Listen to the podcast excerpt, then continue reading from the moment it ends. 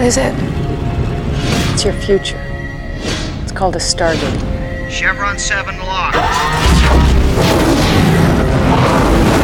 Welcome to Walking Through the Stargate. I'm Brent. And I'm Zach. This is episode 112, and we'll be talking about Stargate SG1's episode Descent. Descent. Descent. Descent. No, it has to be down. Descent. Descent. Descent. And today, why did I say today? Okay, I'm just going to keep going with that sentence, though you're about to realize how silly it is. Today, we're an independent cop podcast. Well, so so I just want to clarify that three days ago we were totally an independent podcast. Uh-huh. Two days ago we all of a sudden became a sponsored podcast, and then Yes. it ended immediately. And so today we are once we're again back to being independent. We are, we're back to being fully independent. Yeah, for the, for those two days, we were briefly sponsored by, um, I don't know, man. I was I was like like like Mocello Mocello was that his name? Who was the guy that? Michello's Michello's uh, Goa'uld defenses. Yes, yes, yes. For for two days, we were sponsored systems. by M- uh, Michello's Goa'uld Defense Systems, uh, MGDS.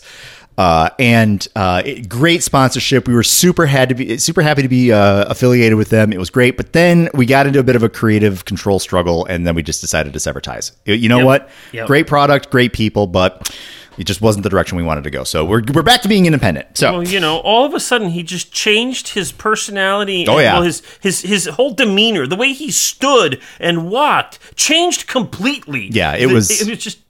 Yeah. it was just off putting, is what it was. yeah. Um, He reminded me in his looks of somebody I knew familiar and well, and it just didn't jive. And Mm-hmm. Nope. it just Nope. no, couldn't do Nope. that. Couldn't do, do it. it. We had to move on. had to move on and that's okay that's okay we got another guy on deck though kind of smiley but anyway um so we're an independent podcast and you can help keep this thing independent if you wish by uh which i gotta rewrite that i really do have to rewrite that because it's not like the patreon is keeping us independent it's not like we would suddenly have to take ad revenue or anything right? So I should rewrite that. But the point is, if you want to support the show, if you're a person like me who likes to be like, you know what, I like uh, I like supporting stuff. Uh, I it's just the way I am. So I have my own little Patreon stuff that I that I support as well. If you're a person that's like, you know what, I like what you're doing, you guys got a Patreon, I'll support you guys too. You can do that, patreon.com slash walking through the Stargate. There's perks and stuff that happens. Zach will get into that in a minute uh, we one of the perks and stuff that we do is Patreon first audio content. Uh, we have I think a couple things on deck. I think we got a couple of really interesting things on deck, if I remember right. Um, and people on Patreon hear that stuff first, but we always put our content on the main feed at some point. Uh, typically when we want to take a break or something. So, you know, you can stay on the main feed and get everything that we do. It's just a matter of patience at that point. But if you are impatient, you can go on to patreon.com slash walking through the Stargate and jump on that thing if you want. Where can you find our podcast? You found our podcast. You are listening to our podcast with your ears and you have found it. But if you want to tell somebody else, we're on the major platforms Google, Spotify, uh, uh, Google, Spotify, and Apple. Um, and we're on podcast aggregators. I, I like podcast aggregators. They're great. It's one of my favorite things. Um, but you can find us there. Uh, Zach, if a person wants to let us know that uh, they are really disappointed that we did not pursue that partnership with Michello's Goa'uld Defense Systems longer than two days, how might they get a hold of us and let us know that? Well, you can do that by emailing us at walkingthroughthestargate at gmail.com, which is W A L K I N G T H R O U G H T H E S T A R G A T E at gmail.com. And Nice Brent, and you're asking why didn't I speed through that? Yeah. And the answer is simple because I needed to make sure that everybody clearly understood that without any problems Yeah. so that if they had any questions or concerns about us considering to get a sponsorship and then dumping them at the last minute Uh-huh. or or really d- just terribly saddened that we don't have a sponsorship in this capacity kinda doubt it, that yeah. they have clear ways of con- contacting Yeah. us Very good. You know, as you were carefully going through those letters, I was thinking to myself, like, if I were being that deliberate, that's probably where I would make a mistake. right? like it's like it's like it's that thing where when you got muscle memory and you can just like fly through a thing, when you slow it way down and you're trying to like think through every part of it, then you like trip over yourself. So Well, as a matter of fact, I did have to fire on a couple of extra neurons because I'm like, oh, okay, wait, how does this go? Yeah, I actually have to properly spell it, not say a phrase that sounds like W A K I N G T H R U G H E A T H H H T H T H G at gmail.com. That's right. Uh, in any case, you could also follow us on Twitter at Stargate Walking or go to the Facebook page and group Walking Through the Stargate Facebook page and Facebook group, or you can go to the website, which is WTTS.space. Woohoo! Uh, or, of course, you can go to Patreon uh, and uh, patreon.com slash walking through the Stargate if you want to pro- support the show in that way. Yes. Uh, Brent talked more about that earlier. Uh, we do have the other side of the gate. We have a Stargate Second Chances. Um, so those are all options. We are feverishly working on another, the next, the other side of the gate, Mm-hmm. and if it all works out as planned, we will have a guest Uh-huh. join us for that. Uh, but we'll see how things stoked. go as we do that. I'm looking forward to that. That'll be a really fun, fun uh, uh, podcast to do. Mm-hmm. Uh, so if you want to get in on that, uh, join us on Patreon. Of course, as we said, all that will be free eventually Yep. on the main feed. That's right. So, Brent, Yes. one of our new Patreon subscribers, Anne, Mm-hmm. uh, sent me an email um, a month or so ago, uh, a couple months ago now, because it was just as we were coming up to our break. Mm, And she mm-hmm. said, Has anybody actually gone through and written down and collected all of the people and their predictions of our Chevron ratings? And you know, done all that because remember Yeah. early on I was like, we need somebody to do this. Yes, I do. And nobody had done it. And Well, she yeah. emailed me and she said, Has anybody done this? And I said, No. She says, I will do that. I'm like, Wow. Oh, "That's awesome. Oh, and so she has gone through all of our old podcasts Oh, and created a wonderful spreadsheet of everybody's predictions. Uh-huh. And uh-huh. she's highlighted the ones that, that when they got it correct, what we had. And so Yeah. Um, I'm not going to go through everybody's, but we have one, two, three, four, five, six, seven, eight, nine, 10, 11, 12 different people in the course of our podcast have accurately, correctly predicted, accurately and correctly, right? I'm really good at my English Yes. here. Yes. Well, I mean, it's it technically, you know, like there's there's accuracy and there's precision, and they're different. Oh, fair enough. Uh, but but they have gotten our predictions correct. Yeah. But there are two people, three people who have done it more than once, and two have done it four times. Okay. and so at this moment, because this is you know, uh, Anne finished this up last night, and she sent the, the document to me, and I looked it up, and so I want to say congratulations to both Jacqueline and Kimberly, Yes! because right now you are leading the pack with four. that is fantastic. Jacqueline and Kimberly. Woo! Good job, you two. So, uh, for the rest of you, Yeah. you've got some work to do to That's catch right. up. That's right. Um, so, Jacqueline correctly predicted Watergate, Enemies, Failsafe, and Meridian. Mm-hmm. Kimberly correctly predicted Ergo, Scorched Earth, The Fifth Man, and Wormhole Extreme. Yeah. Mm-hmm. So, uh, awesome on that. That's just. Thank you, Anne. Yeah, thank that's you, Anne. That's fantastic, yes. Um, and if I can figure out a way to appropriately get that in a place where all y'all can look at that, I might do that. But uh, You know, we have a low on my website.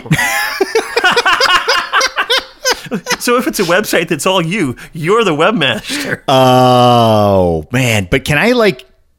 But I've always wanted to kind of. Once upon a time, I have a colleague who's no longer. His title is no longer webmaster. It's something else. But for a while, his title was literally webmaster. He had a business card with his name on it and a company wow. logo, and underneath his name was webmaster. Webmaster. Yes. ah, Yeah. well, um, well, y- you can navigate that as you wish, and I think that actually would be fun to put on the website. I think so too. So, I'll take a look at um, that. And and I think it's I think she did that in the Google Docs, so you should have access to that Right on. Um, okay. And uh, we'll figure out some way to do that. Cool. Um, with all of that, Brent, yes. shall we dig into this episode, Descent? Yes. Let's get into it. All right. We should do that. So the director for this episode is Peter DeLuise. Yep. We have heard his name many, many times. Mm-hmm. Uh, this is his first directing credit of the season, which makes sense because Martin Wood did the first two episodes, That's and right. if they he did the first two episodes, this is the first chance that Peter could have done to direct anything this season, and he Here took he it. and he took There you it. go. That's right. The teleplay for this episode is by Joseph Mallozzi and Paul Mullie. Uh-huh. Uh, this is, of course, their first writing credit this season Mm-hmm. of 5 Uh, we have lots of guest actors, but I don't have to talk a whole lot about them because they're all, almost all, recurring characters. We Mm-hmm. have Carmen Argenziano as Jacob Carter slash Selmak. Mostly Jacob in this episode. I That's don't know right. if we actually see Selmak per se. Uh, nope, we don't see him once. nope. We hear Nope. about him once. we hear about him. Uh, he's uh, fixing the problem with you know the broken shoulder and That's such. right. Uh, Colin Cunningham is returning as Major Paul Davis. Mm-hmm. Um, Gary Chalk is not in this episode. he is That's not in this episode. He's from- referenced. He's referenced in he this is referenced. That's right. Um, but yeah, he is uh, not in this episode. That was re- uh, rem- remnant and artifact from last week. That's right. But Gary Jones That's is right. in this episode as Walter Harriman, although his uh, uh, uniform actually still says Norman Davis. You're kidding me. It's st- because at this point in time, so so he in the show he has been referred to as Walter. We haven't actually heard his last name Harriman, Yeah, yeah, yeah. yet. Uh, his uniform is generally saying Sergeant Davis or Sergeant Norman Davis, and in the script he is only mo- uh, referenced as technician. Yeah. So when does he get a last name? You know, I honestly I can't remember. Uh, it does happen at some point in time. Pretty critically. Like we're so here. So okay, I've got a I've got a bone to grind. Grind bone to pick. Thing to forget. Whatever. Uh, I've got a toothpick here. Um, there is so we are over halfway through SG one. Yes, And he has been Sergeant Davis, effectively, this whole time. yes, There's an active question as to whether or not he goes by Walter for nickname or middle name purposes. But so far, the canon is his name is Sergeant Norman Davis. Yes. How does it get changed in canon to Sergeant Walter Harriman?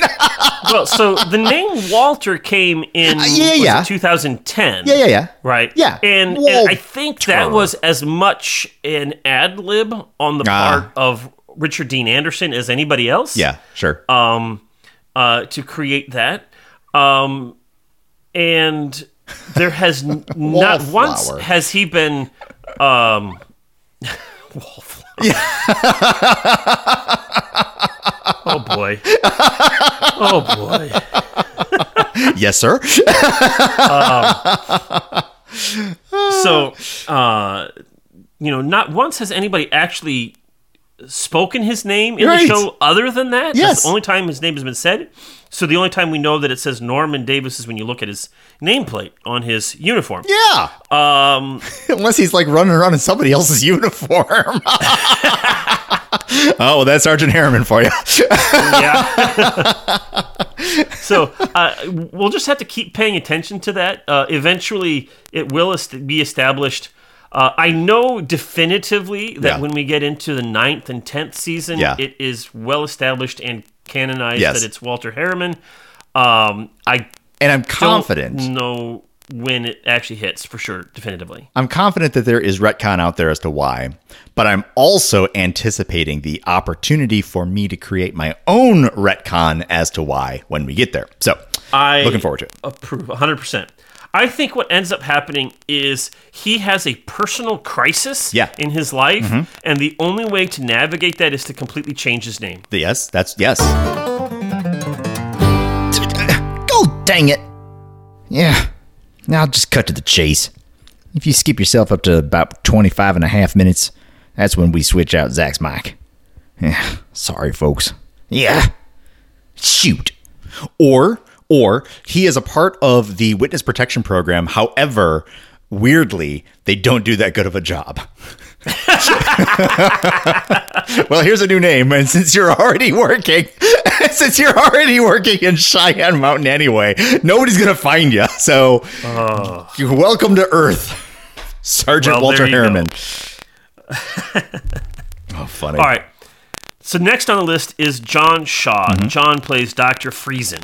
Uh, this is the first and last time we will see John Shaw as Doctor Yeah. Friesen. Um, but uh, so he's was born in 1970 in Calgary.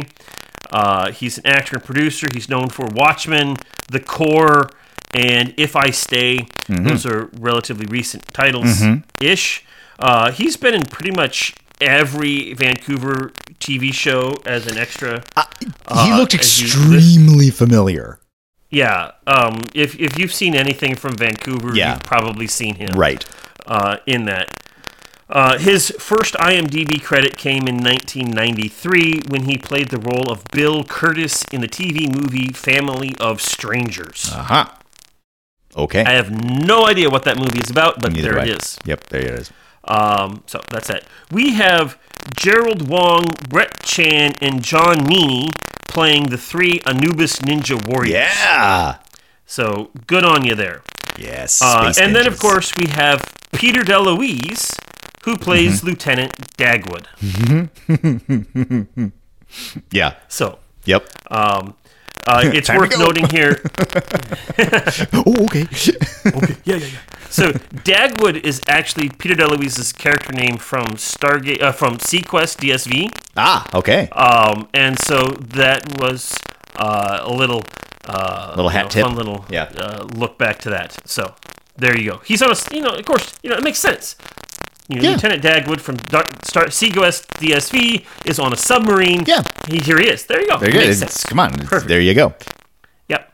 So, um, the original air date for Descent was June 21, 2002. Number one on the charts is, you guessed it, Foolish Wow. by Ashanti. Really? The last time we have had a song this long as number one, I think, was when we had um, uh, the the song from Titanic oh, right. lasted on there for forever. Uh-huh. Uh, yeah. The Celine Uh, Dion song. so- yeah. Yes. My heart will go on. Yep. Yep. Oh yes, there it is. I'm like that song. What's the name of it? You My it. heart will go on and on. Oh, I'm bringing it back, man. Bringing it back. Oh, oh, you didn't have to. Bringing it back and singing it flat. that's Okay. that's that's my Well, style. So in the UK, they were listening to a different song. They were listening to a song called "A Little Less Conversation" by Elvis versus JXL. Uh huh. I think I know. Well, I mean, I certainly know a little less conversation by Elvis Presley. Little less conversation, a little more action. Oh. And I have no idea how they mashed these two together. And that the mashup, I think I didn't they use it for like a car commercial recently. I think they I- did. I don't know. In any case, uh, we should really have a little less conversation about this, and we should move on. Come on, this isn't a. This is not a part. This is not a podcast about Stargate. Well, in theory, it is a Stargate podcast. Yeah. Um, But Stargate, we Stargate. walk through the Stargate That's right. into brand new worlds, and this could be the world. And in this world Yeah. that we've just experienced, Yes. we walk through, we realize that number one on the charts is Minority Report, Oh, yeah. which is a mind-bending type of movie. Is. Number two is Lilo and Stitch, and you know when your mind Yeah. is bent, you find out that you have aliens as best friends. Uh, yeah. Uh, and then you realize that Scooby Doo, which is number three, actually really is an alien because he's a Great Dane looking creature that Yeah. actually can talk. Yeah. Great Danes, as smart as they may be, can't talk. No. And so clearly Scooby Doo is an alien. He's probably related to Lilo or Stitch, whichever one of those is the alien. I have no idea. now, when they're aliens, you definitely need a secret agent.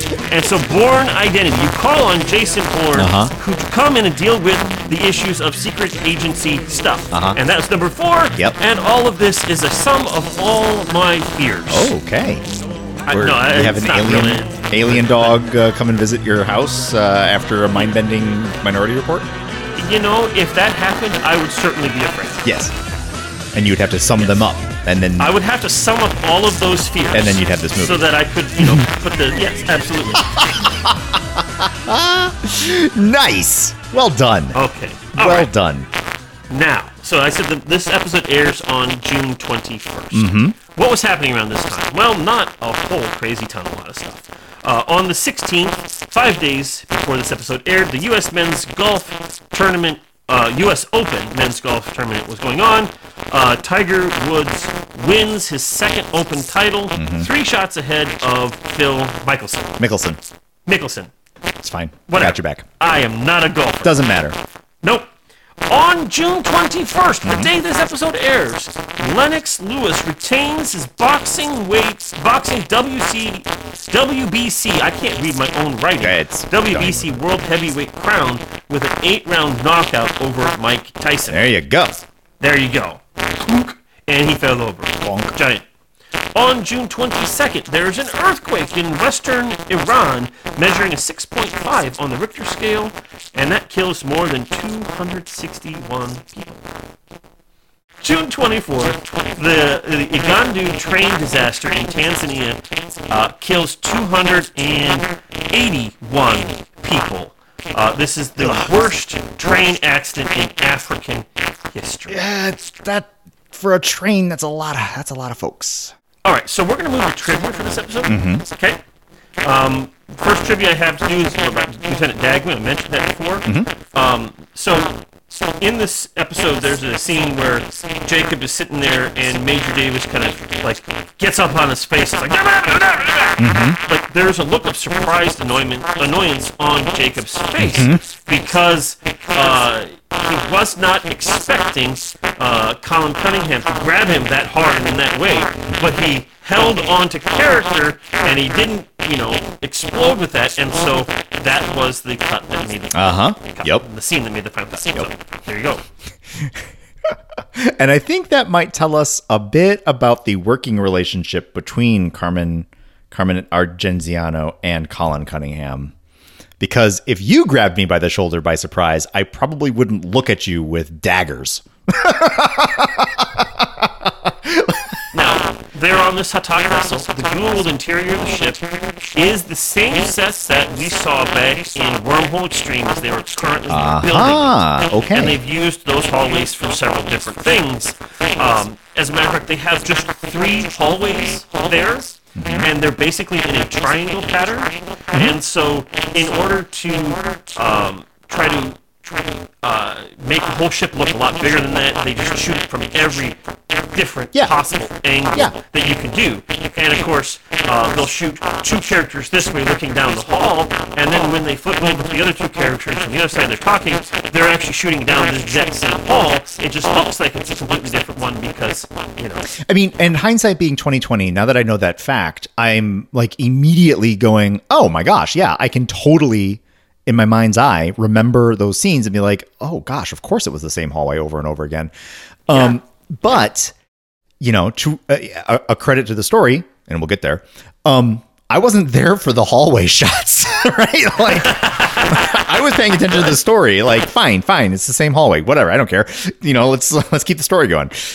I don't know if you noticed, Ray, but this episode has a slightly different title sequence. Oh, I noticed. First two episodes. I sure did notice. Uh, so you know, in the first two episodes, Redemption one and two, uh, the title sequence had just sort of had just generic pictures of the Stargate moving around, Yep. and that was the end of it. Yep. Uh, this one brings this one brings actual footage of our characters Yes. at different times. Yes. Uh, you still keep a lot of that, uh, that uh, moving Stargate footage, and such, but it adds that little bit of zhuzh. The zhuzh. Yes. Yeah. Yep. It's good. I liked it.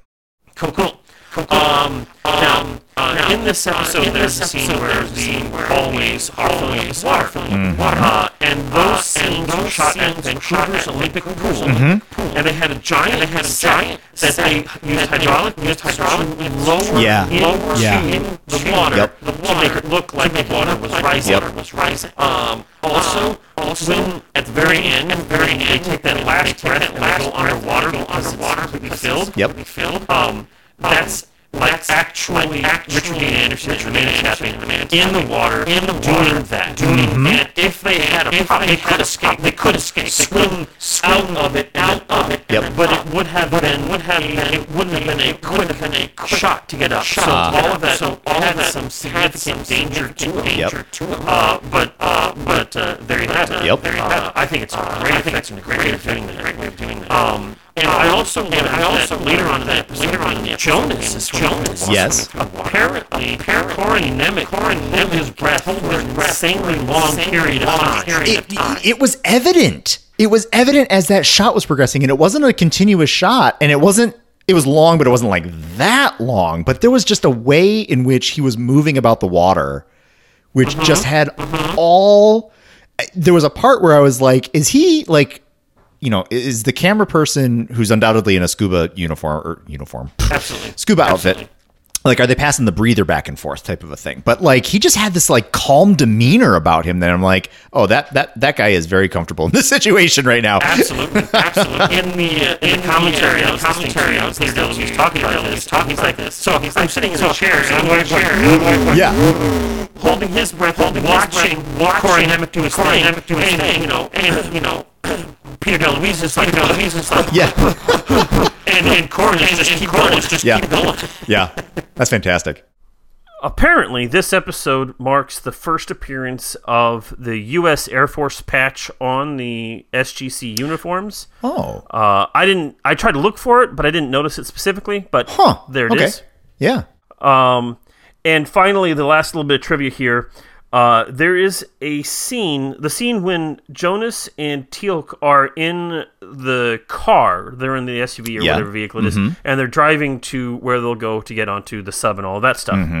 If you look very, very carefully, you will notice that Teal'c's Jaffa mark is actually mirrored on his head. And that is because um, when they were filming that, they had to film both Teal'c and Jonas on the same side of the car oh because they didn't want to move all of the lights and camera and all of that stuff. and normally you can't do that because somebody has, you know, this, that, or the other thing, a hairline or whatnot. Yeah. But for Teal'c in this situation, they were able to uh, flip the the the recording over. You know, mirror image, so it looked like they were sitting next to each other, talking to each other. oh interesting But uh, it it's I looked really carefully, and yes, you can tell. But uh, you know, basically, it's just the only thing that, that's different really is that the the the head of the serpent.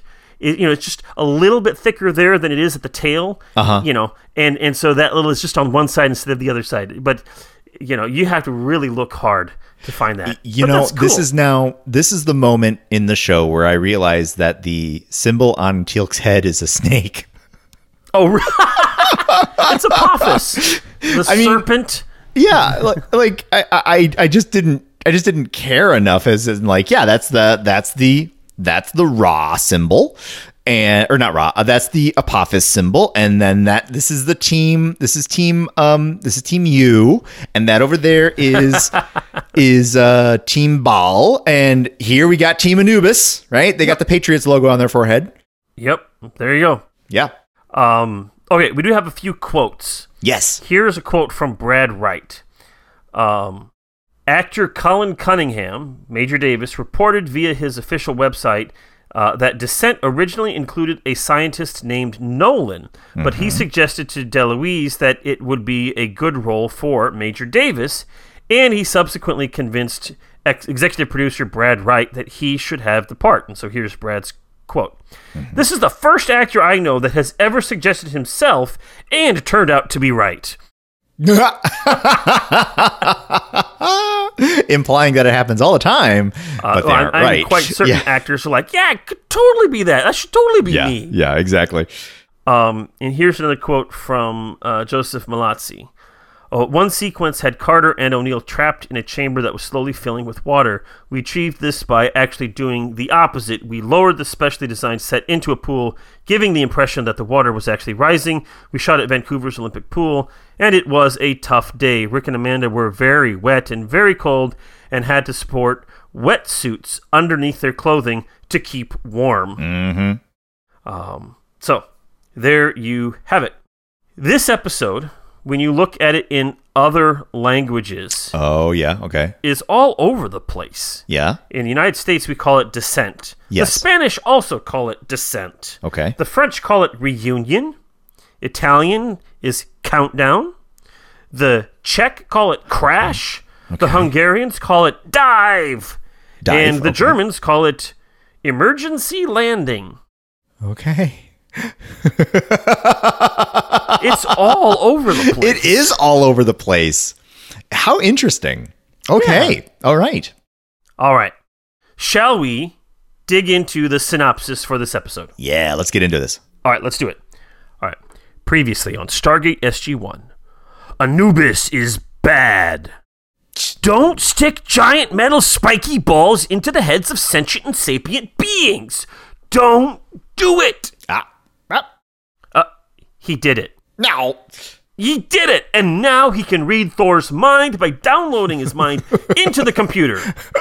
Anubis The computer. has the secrets of the Asgard. Boo! Boo. Unless you're Anubis, in which case, yay! Boo.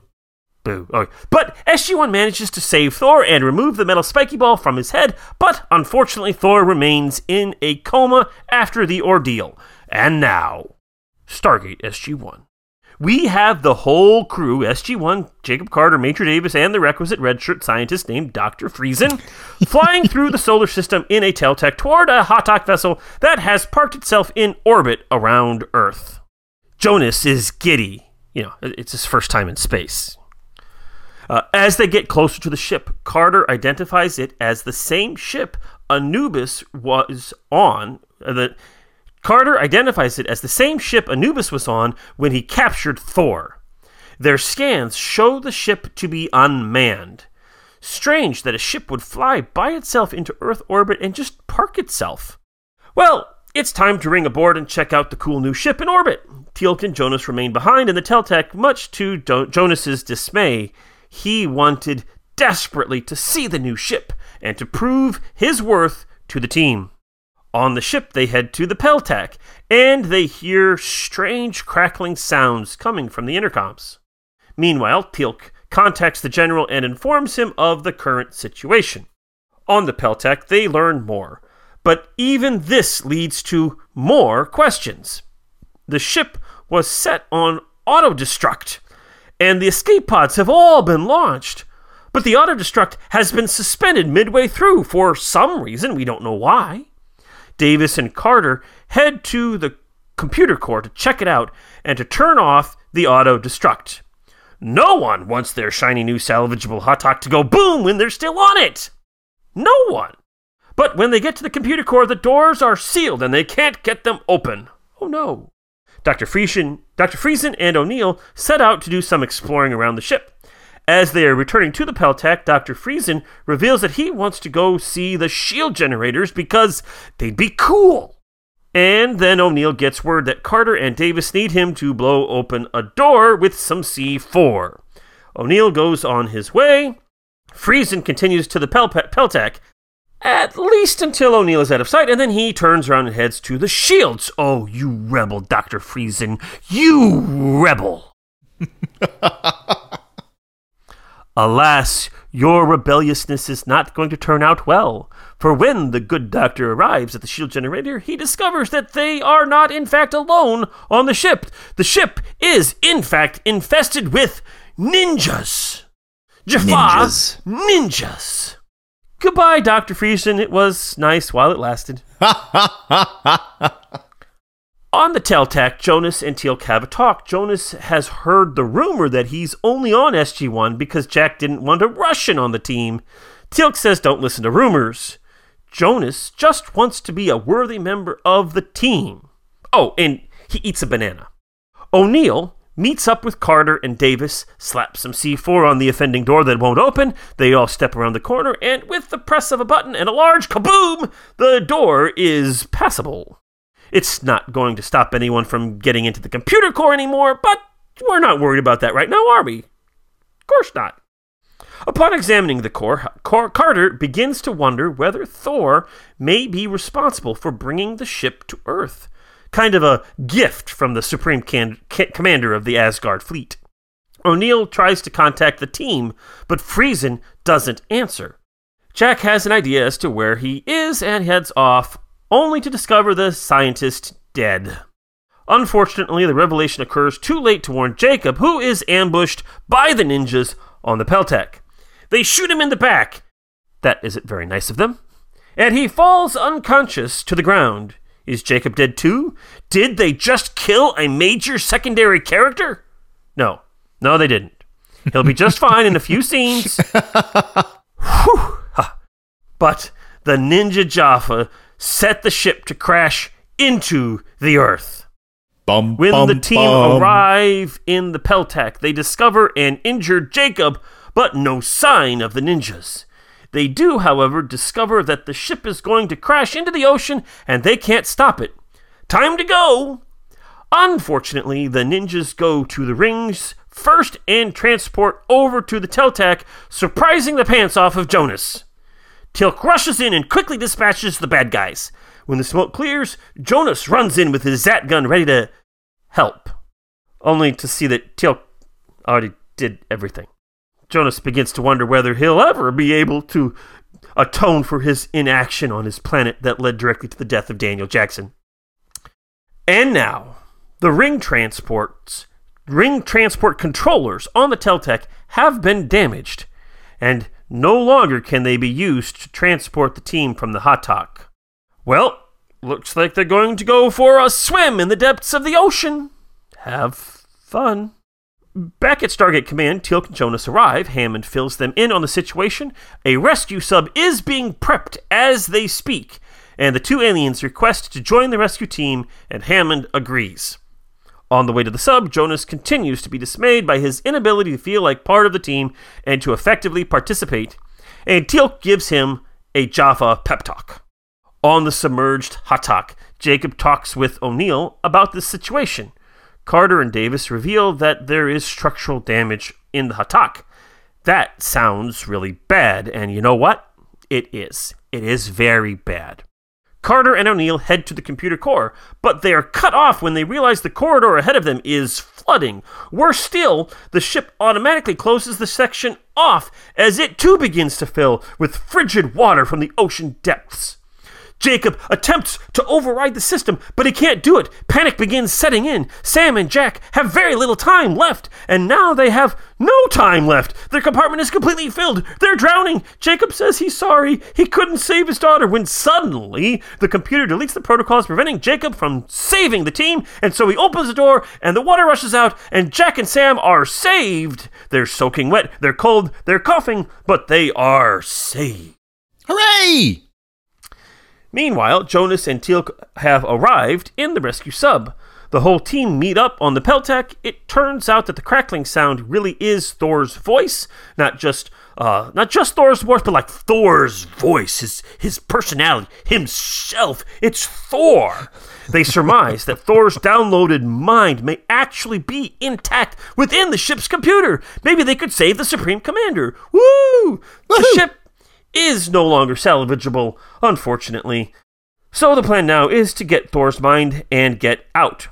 There's just one small problem. Thor's mind is the only thing keeping the auto destruct from resuming. Jack sends Jonas with Jacob and Davis back to the sub while the rest of SG 1 goes to the computer core to collect Thor's consciousness. They collect Thor and begin their way back to the escape, but are once again cut off by flooding corridors. They have only one option escape via Death Glider. Unfortunately, the force field that will keep the glider bay pressurized won't turn on, and Carter doesn't have access to the right system. Oh no!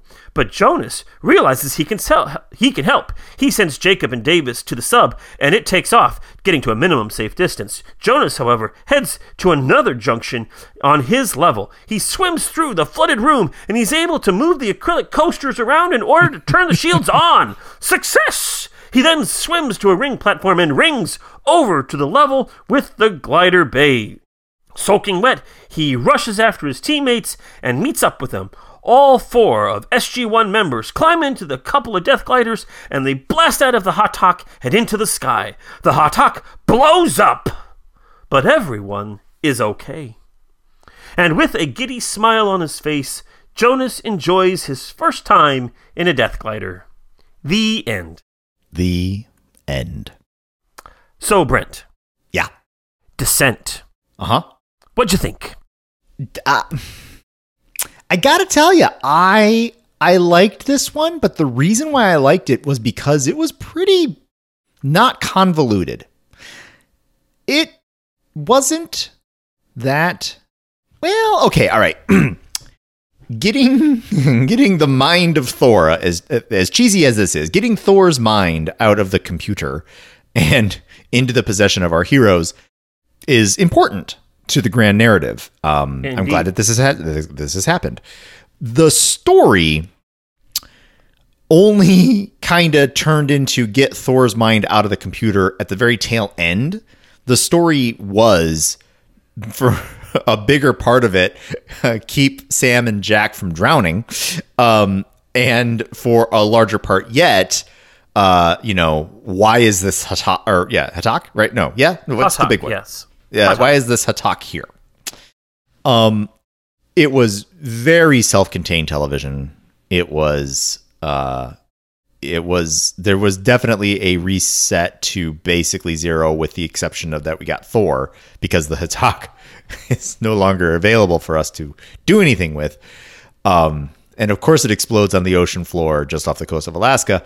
Um, right? Like it's it it's great. It's it's kind of cheesy, but whatever. It's it's it wasn't meant to really like Im- be an impactful like life changing event in that regard. Um, so I found myself like watching the story and enjoying uh, enjoying the, the the development of the story and enjoying the actors doing their thing. I was enjoying some of the special effects that they were working with. Um, I really liked the special effect of when Jonas got ringed out of the flooded, uh, you know, the flooded room where the water goes splooshing everywhere. Um, I liked how they were uh, manipulating the sort of the the shooting situation when it was flooding the hallways. Like I, you know, I, I knew what they were doing. They were doing something with lowering the set into water. Um, but it was fun. Uh, it was fun to watch the actors actually like you know engage with that uh, environmental challenge um, and do a good job with it. Uh, it was fun watching them sort of work through the problem, um, rationalize why this might be or that might be. At one point, um, I thought that the story was going to go into that this was yet another dastardly way that Anubis was going to destroy the Earth. Um, it was mentioned like maybe this is a Trojan horse, and they're all like, well, obviously it's screwed up. And I was like, well, but you don't have to have the Trojan horse be full of people. You can have the Trojan horse be full of something that is True. very bad to life on Earth. Um, you know, there's lots of different ways that this could go. Well, it wouldn't be hard to put an especially large Naquadah bomb in there and crash Yeah. it into the planet. or even yes or another way it wouldn't be especially hard to like have the entire environment just full to the brim with a completely terrible d- deadly virulent uh, virus and we could have had a 45 minute episode where nobody knew that they were infected and they're all just you know y'all are dead and you don't know it and this thing's going to go to earth and spread it around right like there's all sorts of ways that we could have th- this be Maybe just that a ploy is actually going to happen. Zach, don't say these words. So, um, so, uh, so I liked it. I got to the end of it and I was like, that was a fun time. That was a fun time. I enjoyed it. Was there parts about it that were a little bit, a little bit cheesy? Yeah. Were there parts about it that were like not the most like impactful things that could happen in 40 minutes of television? Of course. But was it a fun ride? Yeah, it was a fun ride. I had a good time with this one. And I don't know if I have a lot to say. Maybe as we're talking, and we'll have something to say about it. But for now, it's like, yeah, I had a great time. What'd you think? Yeah, it's a good episode. Um, I, I find the it's like this is not the first Ha'tak vessel that they have captured. Yeah. Um, and it's kind of become a trope, and they mention in this episode, you know, the next time we capture a, Yeah. a Ha'tak The vessel, let's, one. let's not, you know, like they, they're like, let's get this. Oh, look at that! I got a shiny new ship, and then it gets blowed up. Yep. Um, and they're recognizing that there's there's this uh, irony to it. Yep. Um, and so you've got that that uh, layer of tongue in cheekness from the, the writers and producers and, and, and showrunners and such that uh, uh, we're going to give them a shiny new ship and then blow it up before they have a chance to use it. yep. That's right. Um, uh, so uh, I, I- I just I appreciate that kind of uh, you know, a little bit of humor that goes with that. mm-hmm.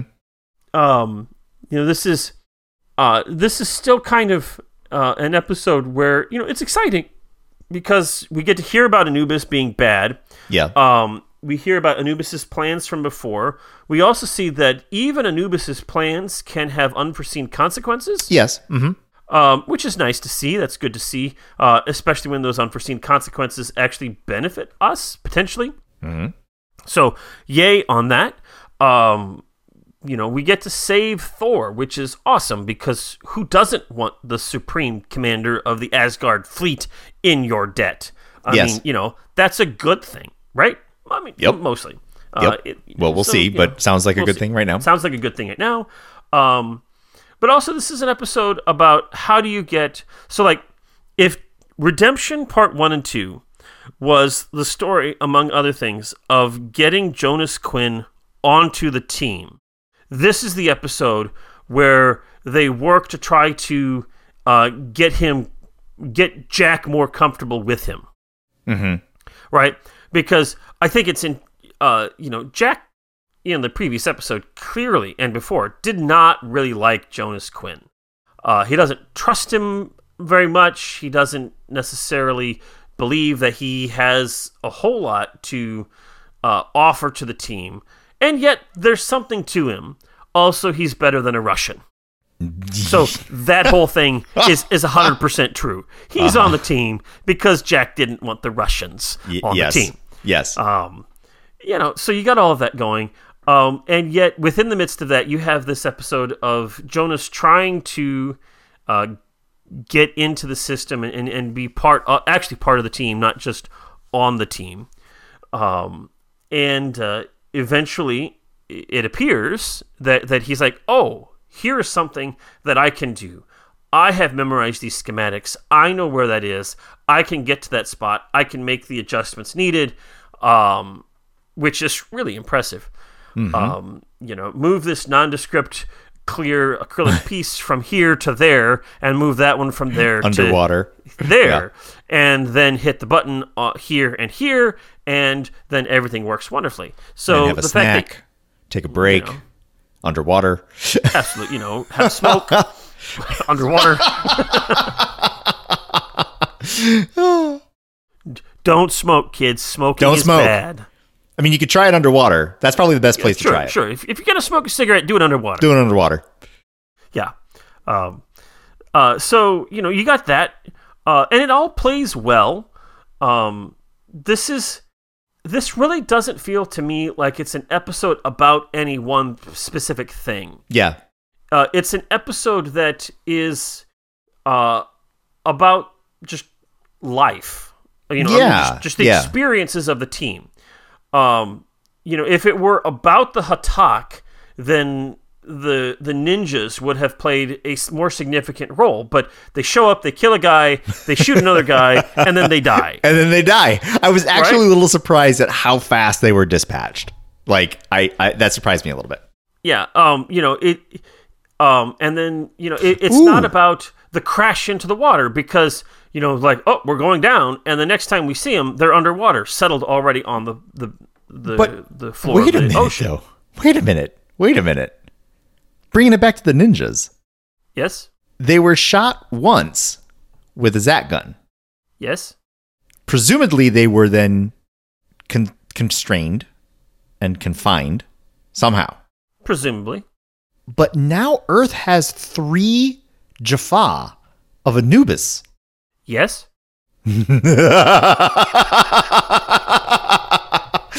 okay, thing number one, they just went zipping right over the top of that in the episode to the point that I'm now just now being like, wait a minute, that that's gotta be that that's gonna have to matter, isn't it? I mean, maybe it doesn't have to matter. Maybe it really was. Look, space ninjas, woo! And then that's the last we see of them.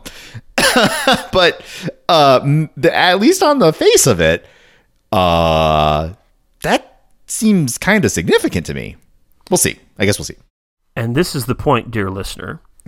Where you realize that I can't actually say anything to Brent about this topic because it may or may not be true. It may be, in fact, that there's something significant about those ninjas, or it may be that those ninjas mean absolutely nothing. But I can't say, you know. And so we'll just have a nice little wink, wink, and nod as Brent just sits here and ponders the possibilities. Y'all are jerks, you know that? All right, Brent, do you want me to tell you what happens No, of course not. No, Okay. I got a bad feeling I'm never going to see them again. But it would be nice if they actually like go. You know what? We captured three Jaffa of Anubises back here. It should matter at some point. Um, you know so th- this getting you know this episode also is not specifically an episode about jonas Yeah. or about how jonas gets on the team or, or becomes part of the team but there's also elements of that that's part of this that's significant Oh yeah. Right. um you know so there are all of these things that happen um but the the episode itself i don't know i guess if there was one thing this episode was about it would probably be jonas trying to become an actual part of the team not just on the team but even that doesn't quite fit in that's not quite like the thrust of the whole story it's just kind of uh, plopped in there at different spots along the way um you know so it's just this interesting story that just kind of like let me take a day in the life of stargate sg1 and here it is yeah. I, I mean, I think that that's an okay it's read on this one. wednesday Yeah, it's it's so like this happens to be maybe one of the more exciting days. Um but this episode I don't know, man. I think that's right on the head. It feel this one feels much more fun if what it was is, is just a slice of life episode, and not in the like lower deck slice of life way. Right. But um, but the like, yeah, like here's here's a here's a here's an adventure day right here here's a day where a thing happened and instead of trying to drive the story forward even though it does it clearly does you know getting thor out matters um and it's not even that getting thor out was secondary. It just it just happened because it was the right thing to do because that was the opportunity that presented itself because Yeah. because of these this this this this turn of events. Um, right. and it, they didn't it was walk into this thing knowing that this was thor's Ha'tak ship. Yeah. uh, it just happened to be like oh hey guys i think this is that ship. And they're like well let's oh my goodness look. Yeah. Maybe and, this is thor and it really does feel a little like this the, the the seed of this idea was asking the question well you know what would have happened if thor's mind was more integrated into the ship than what people were imagining if that that, that Anubis was imagining? What would thor do if he were trapped inside a Ha'tak? Well Yeah. he would do blah blah blah and that would result in the you know everybody being like i can't live here anymore. Let's get out of here. And then he would presumably like move the ship along over to earth because why not? Well i well okay. Or he could have moved well no i guess moving it over to uh as the asgard planet. Do we have a name for the asgard planet? Um, i don't know. Okay, moving it over to the Asgard planet means going over to a different galaxy, right? So that might take a little longer. So go over to Earth. Yeah, I mean that's very sensible, and as a result, it makes the story, at least in our little Stargate universe, like completely plausible. yeah And here we are. So what would happen if a Ha'tak that was abandoned because Thor was there suddenly arrived in orbit? Well, it would, you know, the, the, the SG-1 team would be mobilized and they would do it this, blah, blah, blah, blah, blah. And then you have a little adventure in there. Like, because you can't have it be that simple, eh, which is fine. And at the end, you are in a situation where you have the Ha'tak on the ocean floor, which creates a separate set of challenges, which is fun. You get through those challenges you tell an interesting story. It was it was there was this story at that half of or last third of the episode was driven just as much by the spectacle of watching people ne- uh, endure endure being submerged like than it was with anything else. Like I was enjoying watching uh, Colin Nemec swim around and be all like, "Wow, man, he really Corin. looks comfortable Corin underwater." Right? Yeah. Corin Nemec. what did I say? Colin? Corin. Fine. Corin. Colin Uh, Cunningham. That's the other guy. Colin Cunningham and Corn and Corin Nemec. Um, exactly. Nemec. yes. you know what I'm saying though, right? Like, like at that point, it's like the adventure of the moment is driving Yeah. the story just as much as the story is, and which is fine. Like I said, it was a good time. By the time I got to the end of it, I'm like, all right, that was a fun episode. I liked it. Yeah. Um, I'm trying to think if there's anything like special about the episode in terms of like uh, social issues or anything like that. And and I don't think there is anything. They're really not. They're just um, I can't you think know, of it's just anything. it's just it's just an episode that that has the heroes doing stuff. the heroes are doing stuff, and the outsider is slowly becoming the insider. Yeah. and Yeah. uh, Thor is saved. I think that you could have told a much more story driven, exciting episode if you changed a few things around. For example, Thor is struggling to control the ship and it is limping into the solar system. And it's then, you know, then our heroes, you know, SGC discovers it, you know, on long range scans or whatever, we see that it's coming in. And then as we go out to investigate, that's when other Ha'taks arrive in order to destroy it because clearly, like, it's one of those things you scuttle the ship so that your enemy doesn't get it. But Right. then we have this like hero moment where Thor in the ship is able to somehow like do something, control, mastery, blah. Maybe with the com the combined forces of Thor, our magnificent hero Sam, and our new hero Jonas conspire to figure out how to get the weapons to blah blah blah. And the day is saved, but the ship is destroyed, or whatever. I mean, you can still have the same ending and have it be a bit more story driven, a bit more like kind of Yeah. Yeah, that would purpose. definitely be a more, much more epic story. Yes. Um, but this one was fine. This was fine. Yeah. I had fun with it. I think that there was if the it, the biggest criticism that I would have with the story itself was that the treatment of the god in the machine like straight up was that he was strangely capable in some ways and strangely incapable in other ways. Like sometimes the logic of that Thor can do this but he can't do that seemed to be a little bit incongruous at times. But if I just let go of those reins and just be like, yeah, whatever. Like let's just let's just have a ride. It was fine. Yeah. It was good. I liked it. So yeah, that, that's that's that's worth noting because uh, his voice was garbled because it needed to be garbled so that they didn't learn it was Thor right away. Um, yes. and he has the capacity to hear them and move the ship into orbit, but he before he had the possibility of talking to people. Um, you know, via the uh, you know, so why could he not have used the the the communication systems to tell Earth that he was there? There's Uh, that. something was going on with the communication systems. We don't really know for sure what it was. Um, you know, he's able to pay attention to what's happening so that at the very last minute he can delete the appropriate subroutine to save Mm-hmm. the, the, the, you know, but if he was paying attention to what was happening, why did he have to wait to the last minute to do that? Yep. Um, you know, so there are some story reasons why these uh, inconsistencies are there. Oh yeah, I mean the story demands that blah blah blah happens. So Right. the power of plot is the thing that drives what is occurring here. Right. And and you know, so when the when last we saw Thor connect to the the ship, uh, you know, he was able to thoroughly communicate with with uh, Teal'c and Jack. Mm-hmm.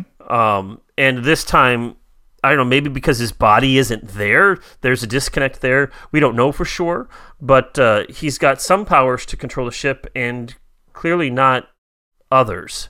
Yeah. Um, so it just it's it's a little weird when you start thinking it and overthinking it.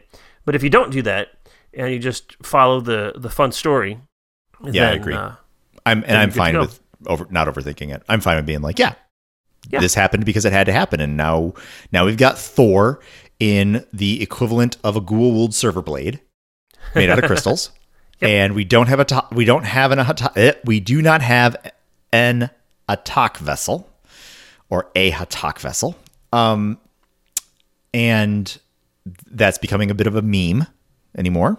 indeed, Uh, oh look, a Ha'tak, boom. uh, not an talk. Uh, Jonas is starting to become a bit more of the team. His his sunny optimism is starting to wear on folks.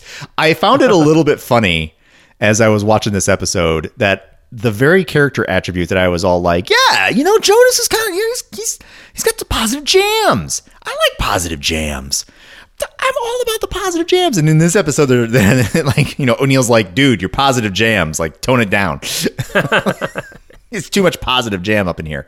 Turn turn the smile down about three notches. Yeah, yeah, and he, to help him turn it down, he literally flips him upside down in a, in a death glider. Um, Yeah. But uh, you know, it's fun. I'm enjoying it. I'm enjoying watching this thing sort of progress, and it's I don't know. I, I this is a good time. I, I, can you really? I can't get to, as is evident by my rating of Bane. I enjoy when I enjoy things, so I'm going to enjoy this. Okay. So then that brings me to the question of how many chevrons will you give this episode? Yeah. Uh good but not great, right? Um certainly not uh this didn't feel quite as uh worthy of an epically large rating as some other episodes. Um and while I'm gonna give it a six out of a seven, um, I think that a reasonable person could give it a five, maybe even a four if they really wanted to get hung up on why Thor could do this but not that. Um, and I wouldn't necessarily think that they were silly for for thinking that. But I, by the end of it, I had a good time, and that's my main criteria. So I'm going to give it six out of seven. Cool. How about you, Zach? Uh, I am going to be one of those folks that gives it a five out of seven. Yeah, Um, you know, it's good but not great. Um, it keeps me engaged in it. There's lots of stuff that that I appreciate about it.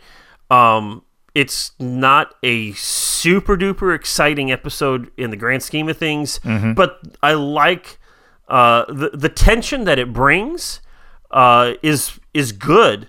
Uh, that that moment when Carmen Argenziano as Jacob Carter says, "I can't do it. I'm sorry, Sam." Oh I yeah, mean, that's that. Holy yeah, that's- smokes, that just tears you apart. He did a Yep. great job with that, uh, and that's not an easy line to to deliver. yeah. Uh, so there's Yeah. a lot of really good beats with this. Um, the conversations between Teal'c and Jonas are really good, um, but I'm not going to give it quite that that six. Uh, so I'm going to give it a five. yep. Perfectly reasonable. Okay, we, have Yeah, predictions. We we do, and I've got one. well, why don't you go first? I I get my gotta- stuff together. I, I was gonna say I got to get my stuff together. I got to go. I got to go to the. I got to go to the Twitters. Got to go over here to the Twitters, and uh, let's see here. We have at least one. Uh, we do have only one. Okay, great. Um, so the computer guy gave us a gave us a prediction. Um, hi, computer guy. I take it that your name is probably Kevin because it's in your username, but that might just be a misleading thing, right? Your name could be George, could be Paul. But the computer guy says four out of seven for the old prospect, but four out of seven. Sorry, I think I'm very sorry. The long pauses is that the notifications just refreshed just now, and I'm like, wait, did one just come in just now? And the answer is no, it just refreshed, and it took forever. Um, okay, four out of seven for the old prospector from last week's episode, and five out of seven for uh, from Zach. This episode is okay, but it's nothing special. Uh, the computer guy would personally give it a four out of seven. So, uh, so he's thinking that we would, uh, that, you know, you he got you just right, and he thought Yep. that I was going to be a bit more grumpy. So Well, you apparently you, had a very tasty bagel today. I certainly did, Yeah. and it was at a risk. I was eating my bagel as we were getting set up uh, at the very beginning, Zach. Ah, well, that, that's true. Mm-hmm. There All you right, cool. Well, we have several uh, from Facebook and a few emails. So we'll start with the Facebook ones. Okay, We start with Dan. Hi Dan. says, "Let's see if I can get my fourth first-time review." so I think Dan is a new guy. I don't know if you. Hey, don't uh, I don't know if I recognize recognize Dan. Well, welcome, Dan. Welcome. There you go. See now, now, buddy. Here's the deal. Now I'm going to have to be saying "Welcome, Dan" every time I hear it. Yeah, pretty much. Yep. You you you are now that guy. Yep. That's awesome. well, thanks for listening, Dan. Yeah. So, okay, in any case, uh, Dan says, This episode is fair, but not great. I really liked the different version of Jaffa's, uh, uh, the Jaffa dude, the Yeah. Ninjafas, he says. The Ninjafas. Ooh, that's a good one. I like that. Ooh, that is a good one. Uh, Jonas's self doubt, he likes that. At least he finally earned O'Neill's confidence in him. Let's hope that's not misplaced with his alien conspiracy with Teal'c. Hmm. Well, yeah. Yeah, involving bananas.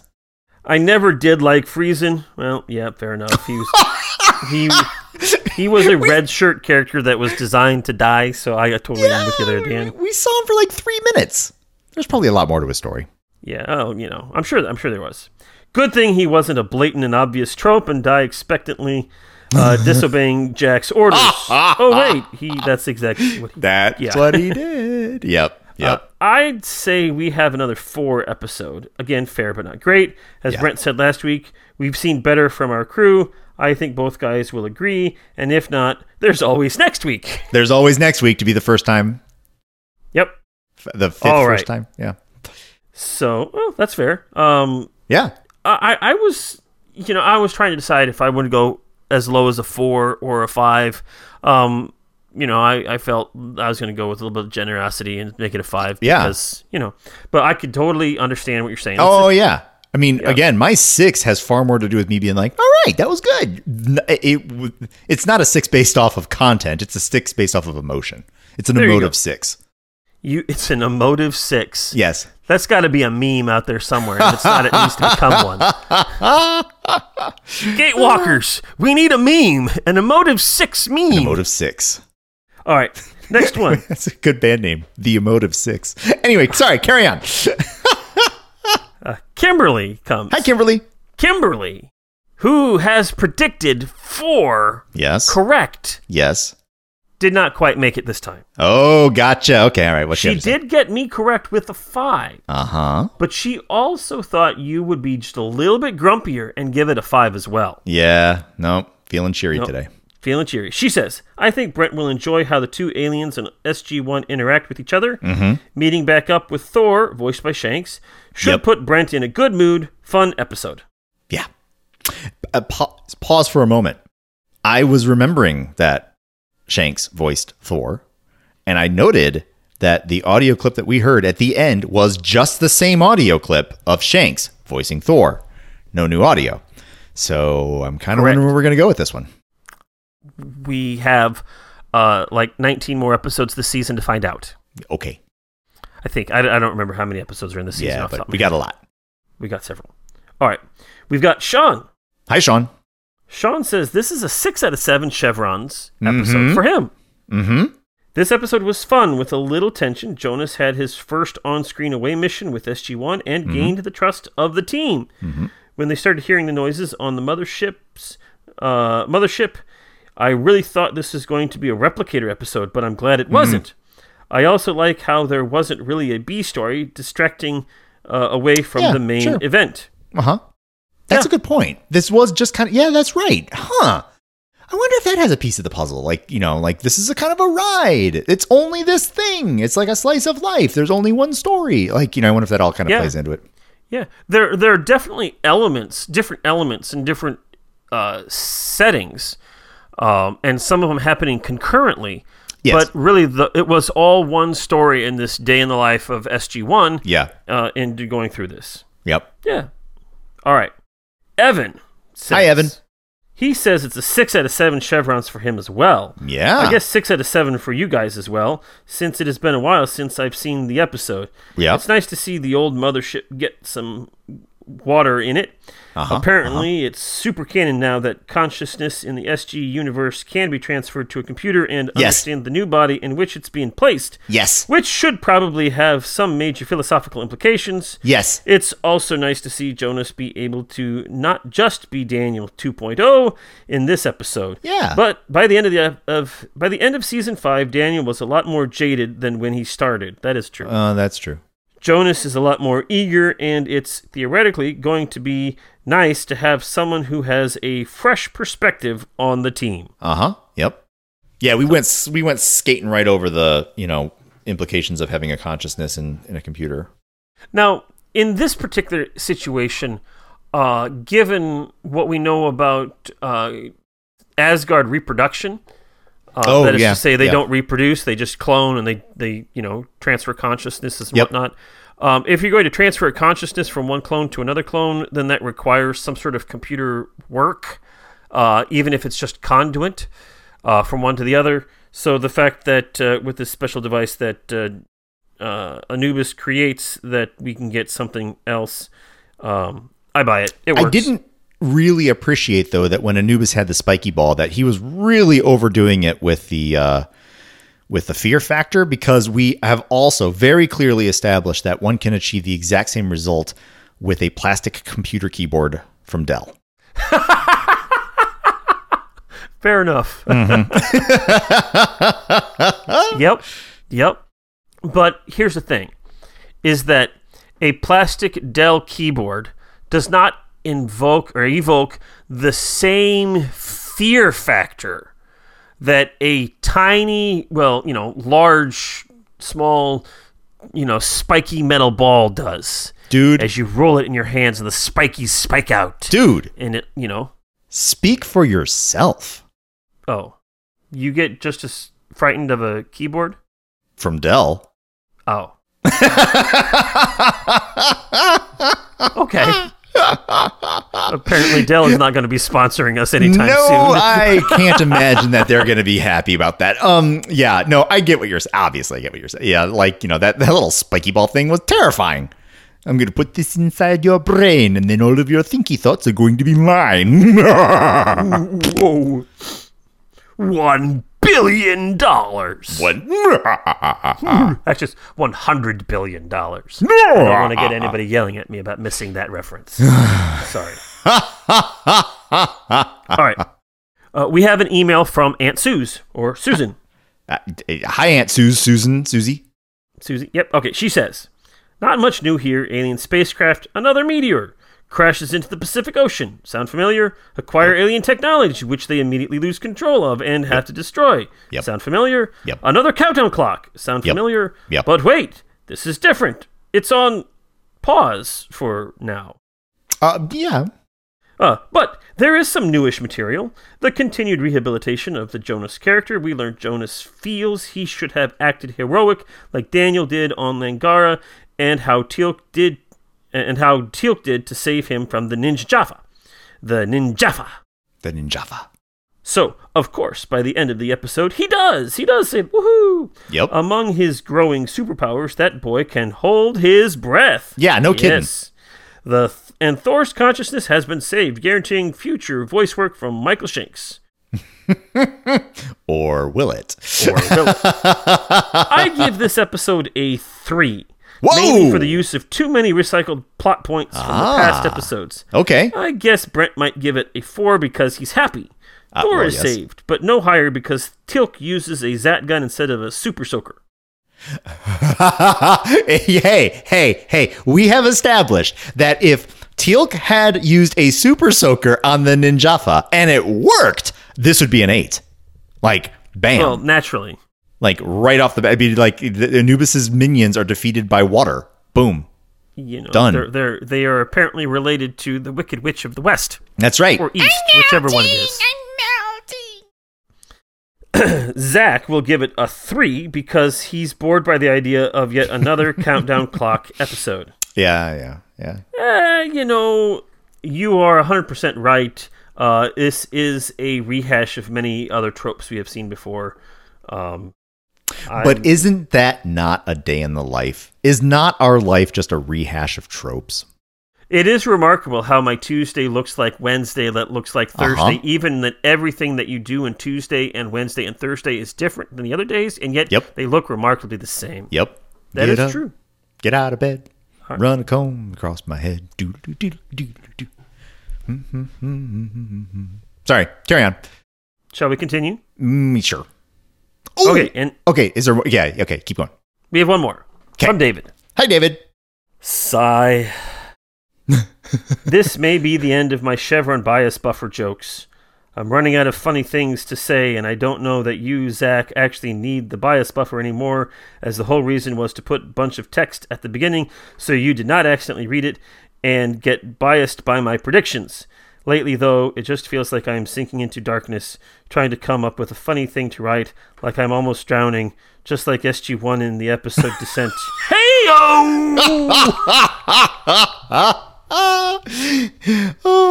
is that a cry for help? So, he says, he continues. Anyway, good episode.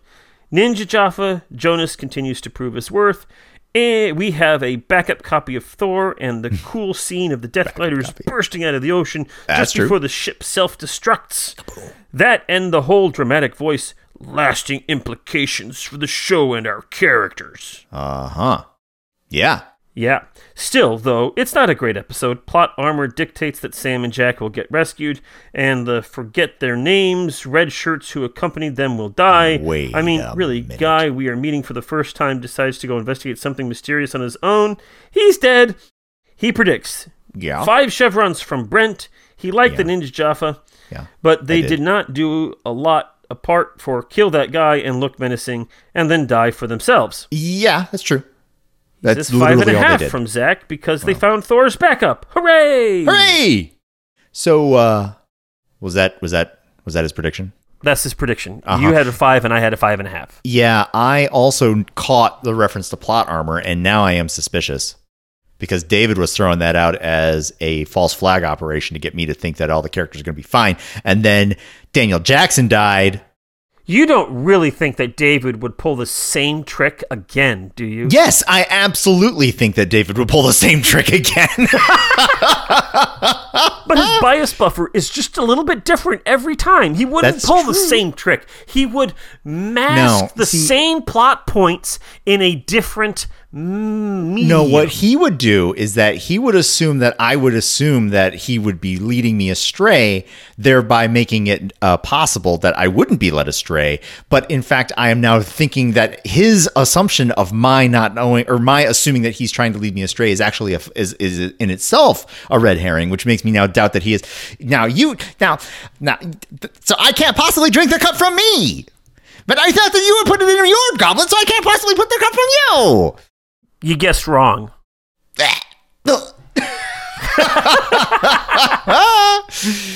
oh. You only think I guessed wrong. Never mess with the Sicilian when death is on the line.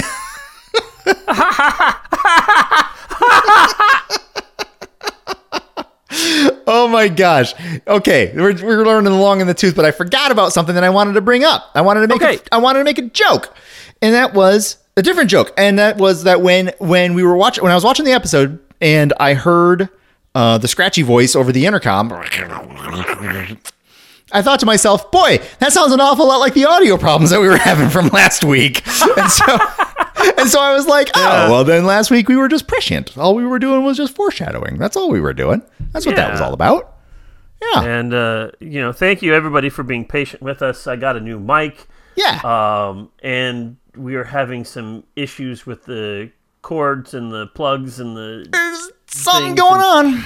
something's going on, and Yep. uh, so we'll keep working on it, getting it that figured out. Yep. Um, so thanks for being patient with us. yeah. I mean, we do what we can. Yeah.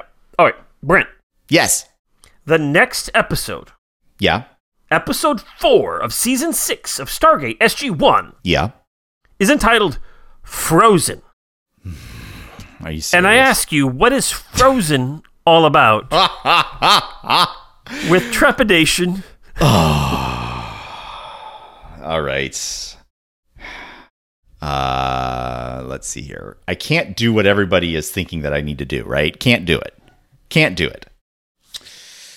And yet, will he do it? Next time on Stargate SG1. The SG1 team travel through the gate to find themselves on a strange world. Jonas says to Sam, I can hear you, but I won't. Some look for trouble while others don't. There's a thousand reasons I should go about my day and ignore your whispers, which I would, would which would go away. At which point Sam replies, Oh, oh, oh, oh. Ah, oh, oh, oh. You're not a voice. You're just ringing in my ear. And if I heard you, which I don't, I'm spoken for, I fear. Everyone I've ever loved is here within these walls. I'm sorry, Secret Siren, but I'm blocking out your calls. If I had my adventure, I don't need someone new. And I'm afraid of what I'm risking if I follow you. This is this is a this is a, obviously Zach. You have not seen Frozen two. Uh, you are true. I, haven't even seen Frozen 1. The team travel through the gate to find themselves on Arendelle. They have to go through a magnificent mission of magic and power that it seems to call forth the spirits of the elements in order to co- co- conjure a complete and utter new beginning for the people of Arendelle and also the Sami tribes of the north. Join us next time on Stargate SG-1 as we venture into the frozen colds of Frozen. Is this a Disney crossover? Uh, well, mostly I was just sitting there listening to where this was going to go. I was also impressed that you had so many of those lines memorized. No, I didn't have them memorized at all. I was looking them up as I was stalling. Cheater! I approve 100%. Uh, no, as soon as I as soon as you said Frozen, of course I thought of Let It Go, and then I'm like, I'm not going to do it. I'm not going to do that one. Nope, not going to do it. So then I'm like, what's what's the what's the big one from the second? one? It's in, Into the Unknown. So that's what I pulled up just now, ah. And then I kind of had to try to make it work, which I barely did. Um, but so there you go. I, I, I'll, I'll, I'll give you this connection. yeah, We may just go into the unknown. Into the Unknown. Into the Unknown. All right, Panic shall at we the watch Disco the does a great. he- he just- yes. Uh, let's. Where am I at? Yes, I am ready to actually watch the real promo. okay, me too. I'm hitting play now. Next time on Stargate. SG 1. In the Antarctic wastelands, a discovery has been made. Uh oh. Uh oh. A frozen what? We could be looking at evidence that human beings evolved long before we thought they did. And maybe what? not even originally on this planet. What? She is remarkably preserved. What? This episode is sponsored by North Face. You speak? But when the unforeseen occurs, That's uh, what's her face, Kate. It's possible she may be carrying a contagion of some kind. Uh-oh. will she bring healing? Or will she bring death? Oh no! It's all next time. Oh, on no. Stargate SG 1. What are the odds she'll survive? Oh no! Oh, Wait a minute. Wait a minute. We were just talking about plot armor. Uh, okay, fine. We'll see if we'll see what happens there. you know they go into the unknown. Is uh does uh does that one person use um use magics to uh to thaw frozen heart? Well, it's entirely possible. Mhm, We will have to wait and find out. I would Mm, like to point out, however, that whatever happens, this episode occurs. You know, w- w- was produced in 2002, and Frozen and Frozen 2 are significantly younger. So, if there's any parallel between this and Frozen 2, Frozen 2 clearly stole it from Stargate. Not unless they went through a solar flare. No, they stole it, definitely. oh, awesome! I'm looking forward to it. Looking Yeah, forward to okay. the frozen tundras. Also, uh, what was the star? What was the Star Trek uh, DS9? The fo- founders? Who are they? What's what's Odo's race? Um, The founders. the founders. Is this another founder? I guess I guess it was in TNG where they got introduced. Um, No, we, fo- we meet the founders in Deep Space Nine. there we go. Okay, I'm excited to meet the founders. but we don't necessarily meet them in SG1. I mean, maybe we do. We'll have to wait Let's and find out. Let's find out. All that is to say, thank you, David, for the Yes, thank you, promos. They're awesome. Great. Tell us what you think then about this episode. Where did we get it right? Where did we get it, where did we get it wrong? I really can't talk, apparently. Eh, it's fine. We're wrapping it up. All good. Yep. All right. So anyway, email us at walkingthroughthestargate at gmail.com. Follow us on Twitter at Stargate Walking. Go to the Facebook pages and follow us and like us and smash all of the appropriate buttons and All those things for the Facebook page and the Facebook group. And of course, go to our website, WTTS.space. Eventually, Brent will, will get that list of people who have pre- correctly predicted Yeah. our names and get that in there for you. Also, a all. recipe I got to get up there. I can't remember what what what was the recipe that I needed to get on there. I don't remember. I'll think about it later. I can't, remember. Was it a grilled cheese sandwich? I can't remember. Oh, was that it? A grilled cheese? I don't. I can't remember. That was I like think that three might have been it. episodes ago. That's I can that- barely remember what we did yesterday. I well, an hour ago. An we, hour. We, have been talking for over an hour.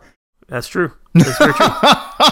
Uh, and with all of that zaniness, I say that I am Zach. And I'm Brent. and This has been walking through the Stargate.